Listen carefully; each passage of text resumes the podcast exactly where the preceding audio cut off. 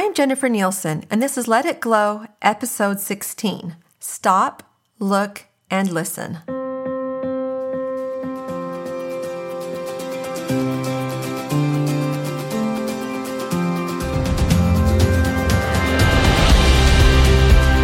Ready, set, glow.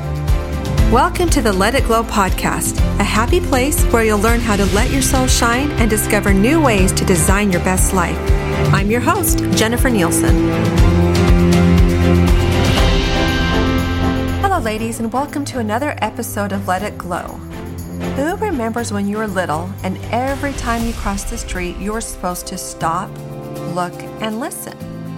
I took this very seriously as a little girl. And I also pass this along to my kiddos because what it's really all about is being aware and alert so we can be protected from danger. Many have asked me how to protect their children from child sexual abuse. I've had an outpouring of feedback and questions after sharing more about my experiences in the Truth and Justice podcast. Because the statistics are a bit scary. 93% of children are abused from someone known to them many times family members. So, being aware is the most effective way to protect our kids. I discussed ways to do this in my From Trauma to Triumph podcast. So, listen or go listen again to that one to get more specific guidelines. But here's the deal I won't live in fear or on high alert, but there are things that we can all do. So, today we're going to focus on how we need to stop, look, and listen when it comes to our children. Developing an open and safe line of communication is vital in protecting and connecting with our children. So, first of all, ladies, I want you to stop what you're doing right now. I know that's a lot to ask. Maybe you're driving in your car or folding laundry, or maybe you're just on the toilet. But my guess is you're probably not just sitting still doing nothing listening to this podcast. So, whatever it is, just stop now, I guess if you're driving in your car, that might be a little bit tricky, but just go with it. So, I want you to take a break and give me your full attention. Does the thought of that just give you a little bit of anxiety? I know we are all the queens of multitasking. I just want you to practice with me because I'm going to challenge each of you to do this with your children. They all need you, your full attention. And obviously, this doesn't mean all the time, but if you really think about it, how often are you just focusing on them? Too often, our time with our children is spent doing other tasks. And where are your thoughts so often?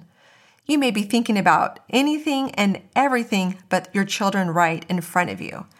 And I am guilty as charged.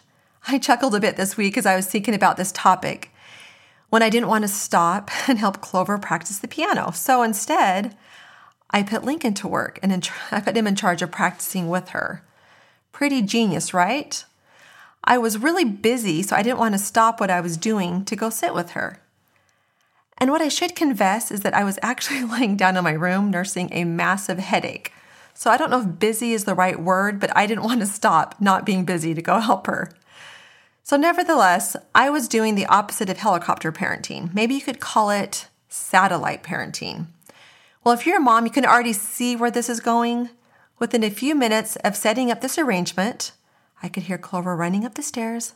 Mom, Lincoln isn't helping me. He's just sitting on the couch. I guess he was taking a few cues from me. So I sent Clover back down the stairs to get Lincoln, and then he comes back up with some not so convincing excuses. Well, mom, I told her what to do. Well, that doesn't always work with a six year old. So clearly, this wasn't panning out as I had hoped it would. And imagine that my 13 year old, who I have to hammer to practice his piano, wasn't equipped to get my six year old to practice hers. This is where the irony of the whole topic came full circle. I needed to stop, look, and listen. So I buckled up and went downstairs to do what I should have done in the first place. And what transpired after this was quite magical. See, I used to teach piano lessons, which is another irony in this whole situation. I actually love teaching and seeing the light bulb go on with those I'm working with. So, in this quiet moment when I was still, completely focused on Clover, I was able to listen as she played some new music that she had learned. And it was actually very challenging. So she was tickled at her success as I sat on the bench beaming at the stride she had made, and I was tickled just as well. It was a beautiful moment where we had a sweet connection and could share our love of music. And I almost missed it because I didn't stop, look, and listen. And I do have to give a shout out to my dad today. It's actually his birthday. And my dad was an incredibly busy man, but he always stopped and made time for us. Always. One of my favorite pictures of him is up at the ranch, and he was just standing behind my son Hayden. Hayden was probably about 10 at the time, and he was playing the game Life with his cousins. My dad was not a gamer, but because he wanted to spend time with his grandkids, he would just hang out and watch. I even remember with us as adults, he would sit with us while we are playing games, and oftentimes he would just fall asleep sitting there when we'd be up late at night. But again, he just wanted to be with us. And I could just give you countless examples, but one that also really stands out in my mind, especially now that I'm a parent, is all the times he took us skiing when I was younger. I remember going up the Sundance Canyon. It was a blizzard out. It was it was just it was a really really bad storm. And we had our old blue Suburban. I remember my dad got out of the Suburban. We all waited inside. We were nice and warm and because he had to put chains on the tires. And it was just so much work and I, I, he never complained. So when we finally made it to the ski resort, he then would help us all get geared up. Then he would walk us up to the slopes and help us get situated and then he'd wait for us at the bottom. He didn't ski either, but he wanted us to have that opportunity.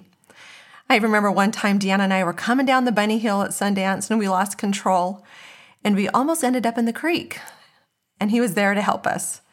And again, he never complained. He would always stop and make time in his busy schedule for us. But he never made us feel like it was effort or a burden. He just made us feel like we're the most important things to him. Because the bottom line is, is we are all busy to a certain degree. There will always be something trying to steal our time. And that's why it is so important that we take the time to stop so those opportunities don't escape us. So, the first challenge is to practice stopping this week. That means take a break from multitasking, be present, resist the urge to give half answers and to not tune into your kids.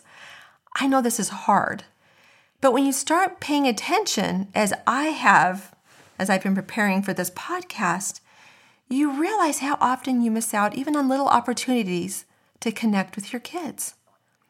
My siblings have an ongoing joke about my mom when we were younger.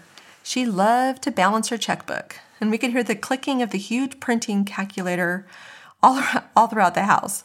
And she would sit there until it was, you know, balanced right to the penny.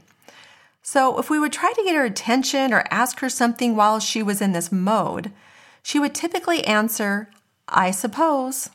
So that kind of gave us the green light to do anything we wanted. And I'm sure we milked it at times. And as we give her a hard time, I think about how I kind of get in that mode where maybe I zone out. And it obviously is not with balancing my checkbook, but I have something even more enticing than an old printing calculator to keep me distracted the cell phone that actually has a calculator, Google, Instagram, and a million other distractions on it. So, this is something that we all need to be aware of because it really consumes our time. And so often we miss out on what our kids are doing right there because we're on our, on our cell phones and we kind of zone out. And another thing that's important to remember is that our children are watching us and how we spend our time. So again, this is something that I'm always trying to work at. I have I have improvements to make, but I would just urge you to set restrictions and be mindful. And again, this is something that needs tweaking at our house. But it goes back to stopping what you're doing, put your phone away, and be present. Think about the different distractions you have and find time to put those aside. Stop what you are doing and focus on your kids. This brings me to the next one look. There is power in making eye contact with others. The eyes are truly the windows to our souls. Get on your knees, get on your children's eye level. Just look at them. Make sure they know that they are visible to you, that you see them. This is so important. We all want to be seen, especially our children. Eye contact provides a powerful subconscious sense of connection. It is said that eye contact is more intimate than words will ever be. This is so true. My husband often uses the eye contact tactic with me. When he can see that I'm spinning or that I've, I have a little anxiety going on or a lot on my mind, and basically that we're not connecting, he will make me stop, make eye contact with him. Sometimes it annoys me because I'm busy. I don't want to stop and look at him. But this simple exercise always reconnects us and grounds me. So if it works for adults, it will also work for children. And let me add to this task the eight second hug. We started doing this not too long ago, and it's especially effective with my teenage boys. Because physical touch and eye contact are powerful ways to connect with our children. Okay, now last but not least, listen. I love this quote by Bryant McGill. I'm not quite sure who he is, but here you go. One of the sincerest forms of respect is actually listening to what another has to say. So listen, pay attention, and ask questions. Not the generic questions like, How was your day? but really inquire. Recently, I was dropping Clover off at dance and I got a phone call from my son Lincoln. And I could tell by his voice that something was wrong. He said, Mom, I need you. So I rushed home and I found him lying on my bed and I asked him what was wrong. He looked at me with his big blue eyes and had tears in his eyes and he said, Mom, I just, I don't know. I was ready to listen, but he didn't exactly know what was going on himself. And so I've used some of the training that I have gained in behavioral kinesiology to kind of help him get to the bottom of what was upsetting him. I love working with children, especially my children, but I'm careful not to force it on them. So I asked Lincoln if he wanted to do a session. And I knew I was limited on time because I had just dropped Clover off at dance, so I had a small window, but I really wanted to break through to what was going on with him. I wanted to listen. So he agreed, and before long, the wall started coming down. As it turns out, he was still mourning the loss of his dear friend Ryan, who'd moved a few years prior to this. He was his dearest and closest friend, and he'd lived a few doors down for years. And I always knew how much he'd missed him, so it was kind of old news because he'd been gone for a while. It wasn't even on my radar. But we had just gotten back from visiting him in Utah, and they had the best time. I mean, these two boys are like two peas in a pod. They laugh, they have fun together, and there's just never any issues. They just have such a genuine, kind relationship. So as we started digging, my sweet little boy broke down. He was still mourning the loss of Ryan moving.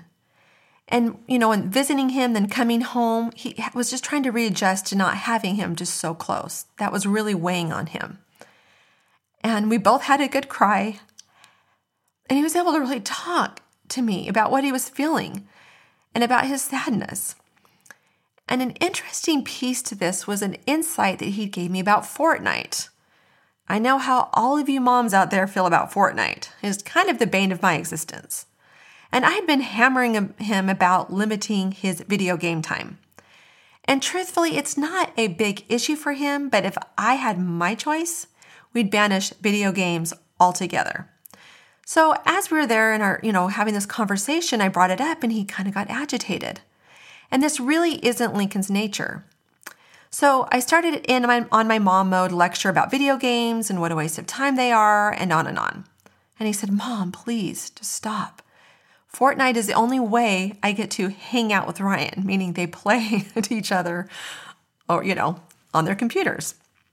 And he says, Don't you think I'd rather be out riding my bike or playing football at the park with him? And that never really occurred to me. And every time I would nag him about it, he said it just made him feel worse and it just reminded him how much he missed Ryan. My bad. I attached my feelings and opinions without ever really asking or listening to him about what he thought. So often we attach our agendas or opinions to a situation before we listen to the other person. We have our own prejudgments. So I still have my same opinion about video games, but together we were able to come up with a solution how to keep it in balance and still give him that time to play with Ryan on the computer. So I listened to him. I quit making him wrong. I quit making Fortnite wrong. And then he listened to me. And this is always more effective. I wouldn't have had these insights on his sadness that he was still caring about his friend Ryan moving and even his reasoning for wanting to play video games unless I had made myself stop, look, and listen. Now, I'm sharing some of the examples that I've had when I've made the effort, but there are too many times that I don't do this. And I probably don't even realize some of those sweet opportunities that I've missed to connect with my children. Even just this last weekend, I almost missed another one of those with my son Griffin. He is a senior in high school and he really his his dream has always been to play college football. So he had scheduled on his own, he's very persistent and very determined and had three different colleges that had um, been looking at him that we were going to go visit in Colorado. And anyone that knows me knows that I don't like being cold. but we ended up going to three different colleges in 22 hours driving in the car. And I just had kept kind of thinking of all the reasons why I shouldn't go. And Talon had kind of given me a pass, like, hey, Jennifer, I got this. You can stay home. You know, the trial had just wrapped up. I wasn't really feeling that energized, and I, but I really wanted to go and have that one on one time with him. And again, I have five children. And so this is not always easy to do to have that one on one time. And I am so grateful that I went. We had a blast. And really, being in the car is a great way to connect because there's nowhere else to go, especially where we were because we were in these canyons and there was terrible service. So we had a good time discussing his future, his dreams. And it was really wonderful as a parent to be able to relish in his hard work and see him communicating with these coaches and seeing how they responded to, to him, and just to look at him as an adult, which I'm still having a hard time adjusting to. But in the end, he ended up getting offered uh, multiple scholarships to play football.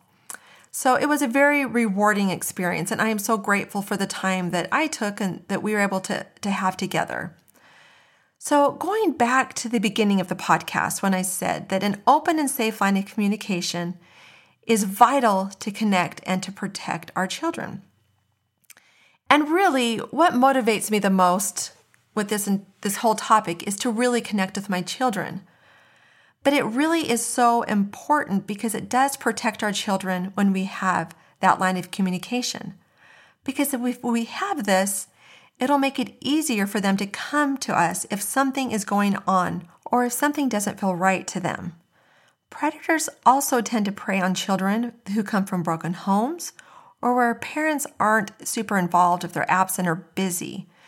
So, the more involved that we can be in our children's lives, mindful of what they're doing, making those important connections with them, that provides another layer of safety.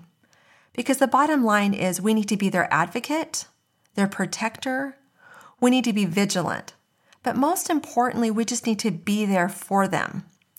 So here's your challenge for the week take five minutes each day where you stop what you're doing, look, and listen to your children. Take the opportunity to just connect with them.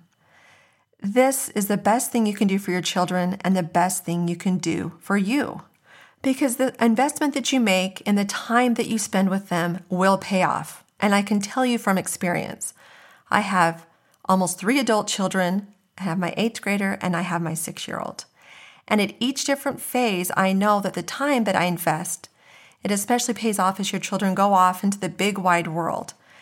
And that connection and that foundation of communication is something that is very important to me. So, again, I just urge you to stop, look, and listen. And thanks for tuning in today. And until next time, shine on.